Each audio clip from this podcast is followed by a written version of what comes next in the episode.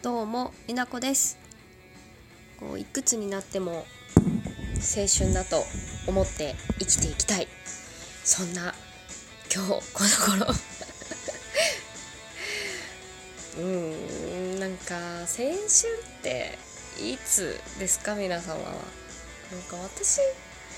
なんかねまあいつでも青春ですみたいなのほんといいんですけど。こうやっぱ10代のあの高校生とかそういう世代の方をこう目にすると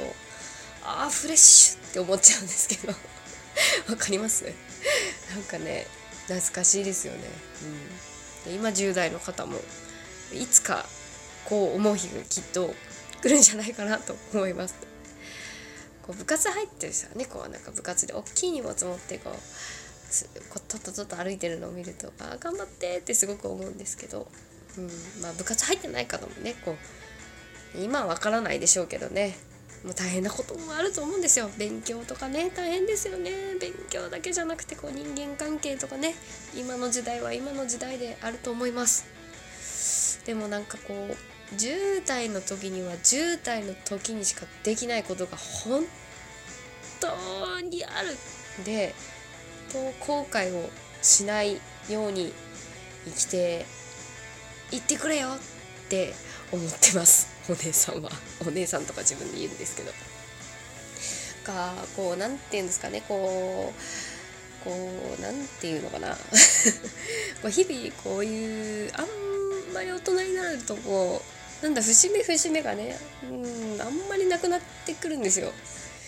こう目的とか。日々のね目標とかやりたいこととか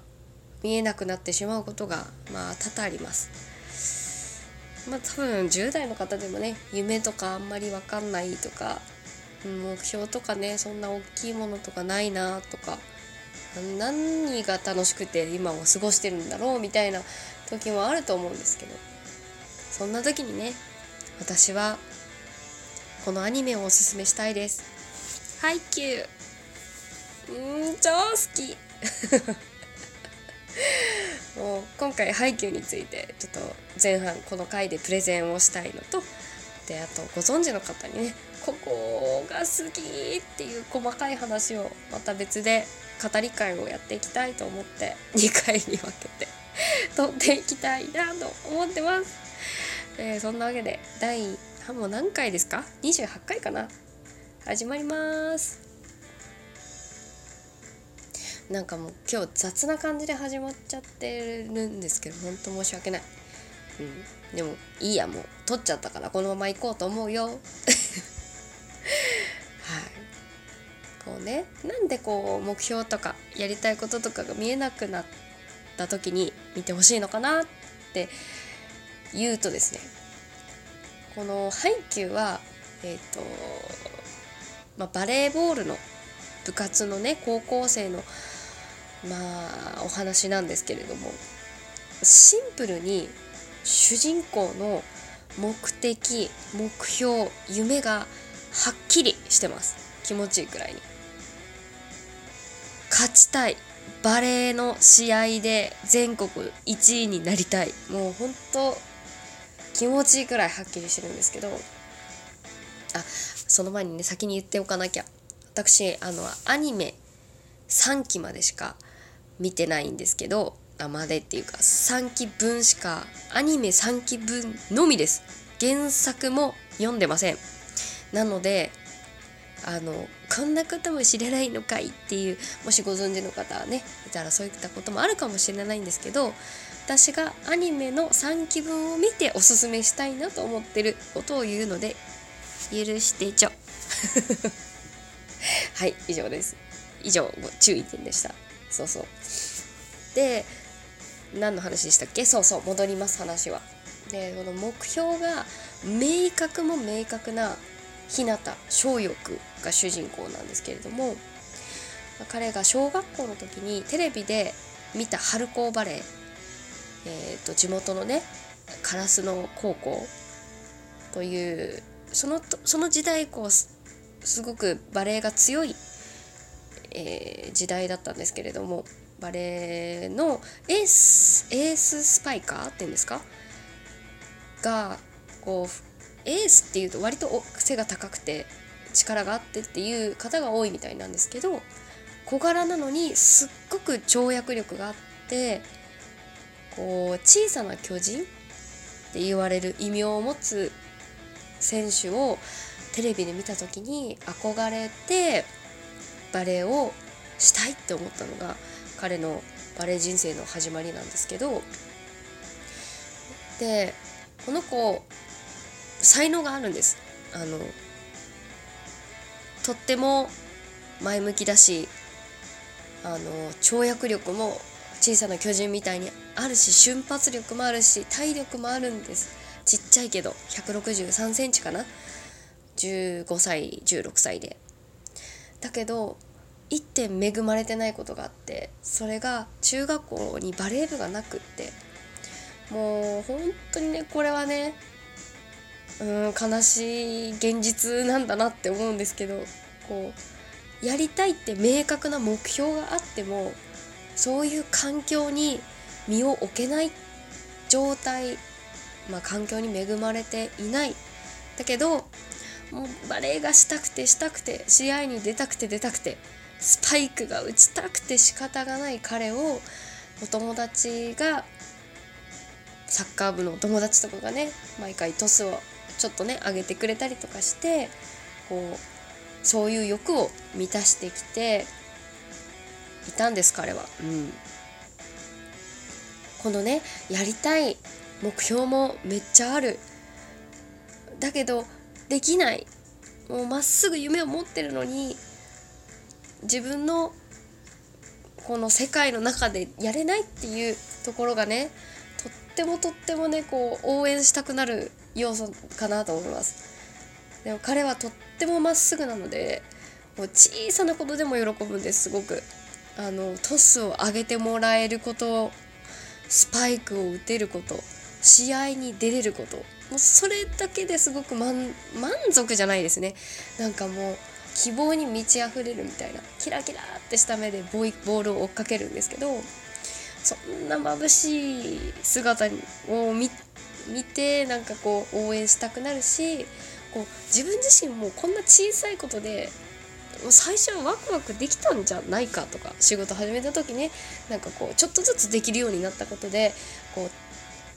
なんか楽しいとはちょっと違うんですけどなんかこう自分で小さいハードルを乗り越えられた時の達成感っていうのを感じてたはずだなってちょっとこう振り返れるというかそういう点でなんかこ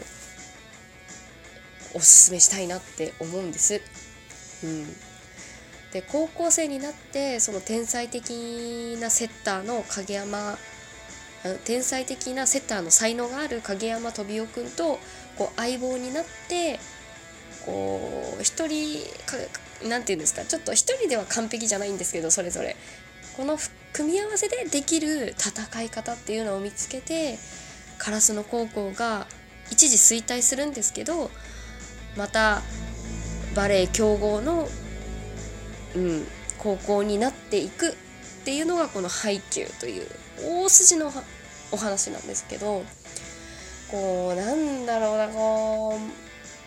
一人じゃ叶えられない目標じゃないですか。そもそもバレエをするっていうこと自体。こうチームワーク周りの人との関係で才能を磨いてそれに見合う努力をするそのひたみひたむきさ。にもう胸熱なんですもうおばちゃんはさ。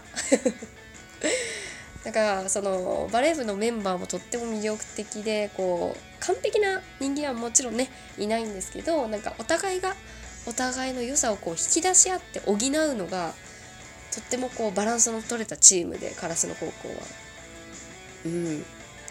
そのバレエに対する向き合い方っていうのもそれぞれ個性がきちんと出てるしなんか敵チームのあのキャラクターの深掘りもすごく表現がある表現ん？すごく魅力的な表現をしてくれる作品なんです。私がとってもなんかいいなって思ったのがあの全全常時 わかんない。あのすごく楽しんでバレエをする敵チームのマネージャーのね背景を表現しててそこにいるマネージャーさんがどういう思いでそのチームの子たちを見ているかっていうところもなんか表現されててなんかなんて言うんですかねこう裏で支える人たちのこの目標だったりなんかこう迷ってる姿っていうのも表現されててうんなんかとても考えさせられました私は。うんなんか本当は基本はね楽しく見れるアニメなんですけれどもこうちょっと年を重ねて高校生っていううん。バレエ部活っていうものを題材にしているアニメを見てとてもとてもワクワクしましたしこうね何て言うんだろうなとっても魅力的なんですよ。本当にキャラクターもそうですしなんかこうね一つの勝ちに向かうお話がストーリー性がしっかりあって本当にね考えさせられるなって思ったんですよ。ちょっと本当に時間が足んないしあのー、良さっていうの全然言えてないんですけど本当スポーツアニメご興味ある方、うん、ぜひ D アニメだと見れる全部ぜひ見てほしいです。あー全然伝えられなかった。そんなわけでなんとなくな話になりましたがプレゼン会配給うん一旦終わりたいと思います。見てね。ありがとうございました。また次回お会いしましょう。になこでした。